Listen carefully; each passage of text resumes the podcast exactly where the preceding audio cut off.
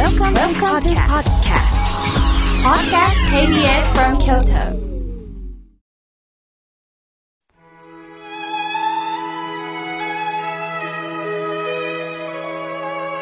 改めまして、僧侶の河村明慶です。今日の法話のテーマは、緊張が緩んだ時のストレスについてお話をします。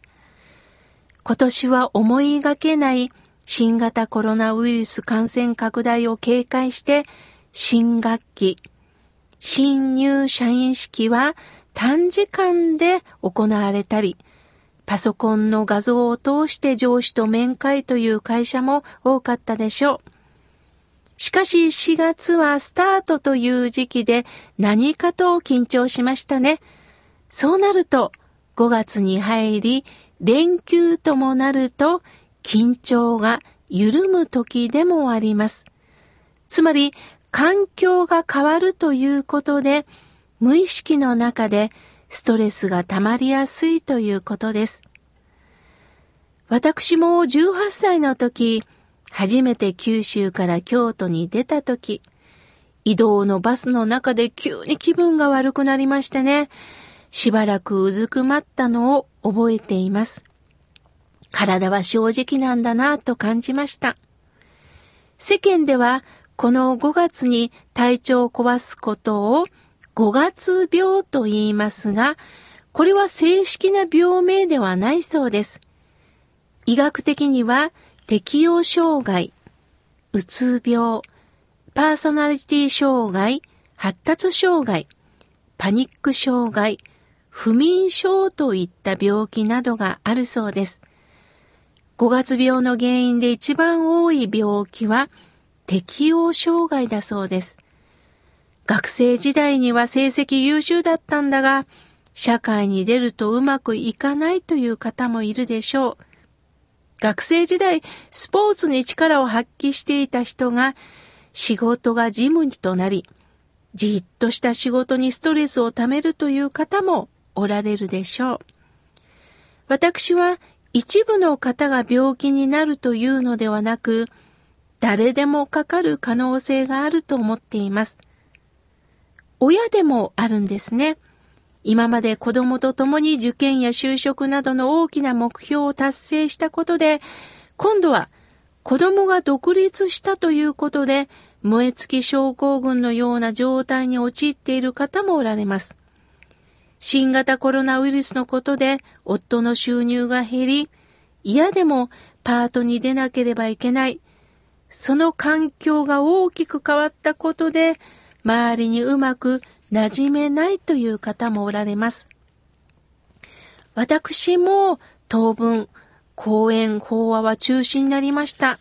まあ、ありがたいことに心が笑顔になるラジオと、まあ、新聞雑誌の連載の原稿のお仕事をさせていただいておりますが、もう外に出る機会は少なくなりました。また、着物を着るという機会もなくなりました。リズムを壊してしまいがちです。だから、ダラダラするんではなくって、いつも通りの規則正しい生活が大切なんだなと感じております。私は毎日多くの悩み相談を受けさせていただいておりますが、心の病になる方の中には、誰にも打ち明けられないという方が圧倒的に多いんですね。私は一人でもいいので、信頼のおける方に相談しませんかと返事をしています。すると、ある方は、頼りのない返事しか来ないんですよねっておっしゃいます。確かに求めていたものとは違う。思いがけない言葉が返ってくると、がっかりすることもありますよね。しかし私は逆にすべての方が的確にコメントしてくださることの方のが奇跡だと思ってます。だったら皆さん優秀なコメンテーターになっておられますよね。大切なのは返ってきたコメントをヒントにしたらいいのだろうと思います。例えばあなたが誰かに悩み相談をしたとします。考えすぎじゃないのって帰ってきました。まあ普通でしたらね、こんなにしんどいのに考えてしまうに決まってるでしょ。なんでそんな言い方するのと反発したくなりますよね。しかし、最後の考えすぎのすぎを聞いていくといいんですよね。待てよ。私が敏感になってるのかな考えすぎということは過敏のか。過敏になりすぎてるのかなそれをヒントにしていったらいいんです。私たちは自分を守ってもらう言葉、褒めてくれる言葉を求めます。誰だって優しい言葉って欲しいですよね。しかし、あまりにも甘い言葉、居心地のいい言葉をいただきすぎると、私って育たないんですよ。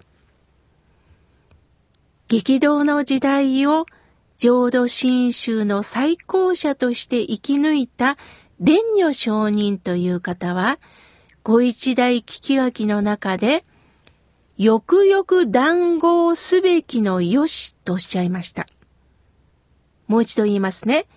よくよく談合すべきのよし。この談合という言葉は、現代ではあまり良くない言葉で使われていますよね。本来はね、これとっても大切な言葉で、話し合い、相談という意味なんです。蓮如上人がなぜ人と話し合うことを重視したかというと、それがこう、法音校のこう、講演会のこうです。より愛ということです。蓮如上人が生きた日本の中世、特に戦国と呼ばれる時代は戦乱が続き、それまでの秩序が乱されていきました。下克上という言葉が象徴されるように、もう不信感と猜疑心が渦巻いていたんです。そうした中で人間同士の信頼関係なんか築けるわけがありません。お互いの意思疎通が本当に求められたんですが、そうはいかなかった時代なんですね。その中で、蓮女さんは、会話でコミュニケーションを取りましょうとおっしゃった軽い言葉でおっしゃったわけではないんです。そもそも人間は、たとえ仏法を聴聞しても、自分の都合の良い方向しか聞けないんです。聞いたことを感じたことを互いにそこから語り合いなさいとおっしゃったんです。今あなたが理解したことは本当に正しいのか、もう一度みんなで語り合いなさい。確認し合いなさい。つまり、確かめ合うということです。私はこの談合ということを蓮如上人から学ばさせていただきました。そこの中で気をつけていることは、こうしてリスナーの皆さんに教え込んでいこうということはできないなと思ってます。もしも私が教えてやるという立場になると、私の方がスッキリします。しかし、相手には伝わってないんですね。大切なことは、一人で聞いて納得して終わることではなくって、爽やかに語り合って、そして明らかにしていくということです。ですからこの番組の前半は後方は、そして後半は皆さんからのメッセージをいただく。ある時には公開録音をして、その場で皆さんの声を聞くということをさせていただいてます。一人でもいい。語り合う。そういった時間って必要なんですね。また、ストレスを感じた時にはね、リズムを整えましょう。体内のリズムが乱れている時があります。そうした時には、どうか空を見ながら、少し散歩をしながら、家でストレッチをしながら、心と体に向き合うという時間を持ちましょう。私も、まず朝起きたら合唱して、南無阿弥陀仏のお念仏を唱え、そして掃除をして、そして料理を作りながら、いろんなことを考えながら、ちょっと窓の外を見ながら、今日は雨だな、今日は天気だな、あ、鳥のさえずりが聞こえるな、今日ご近所の皆さんどうしてあるかな？そういうことを思いながら、いろんな自然界からリズムをいただいております。ちょっとしたことでストレス解消になります。どうか皆さん、メールでもいい、電話でもいい、家族の皆さんと語り合うこともいい、一方的に言うんではなくって、聞いたり語り合ったり、言葉のね、キャッチボールをしていきましょう。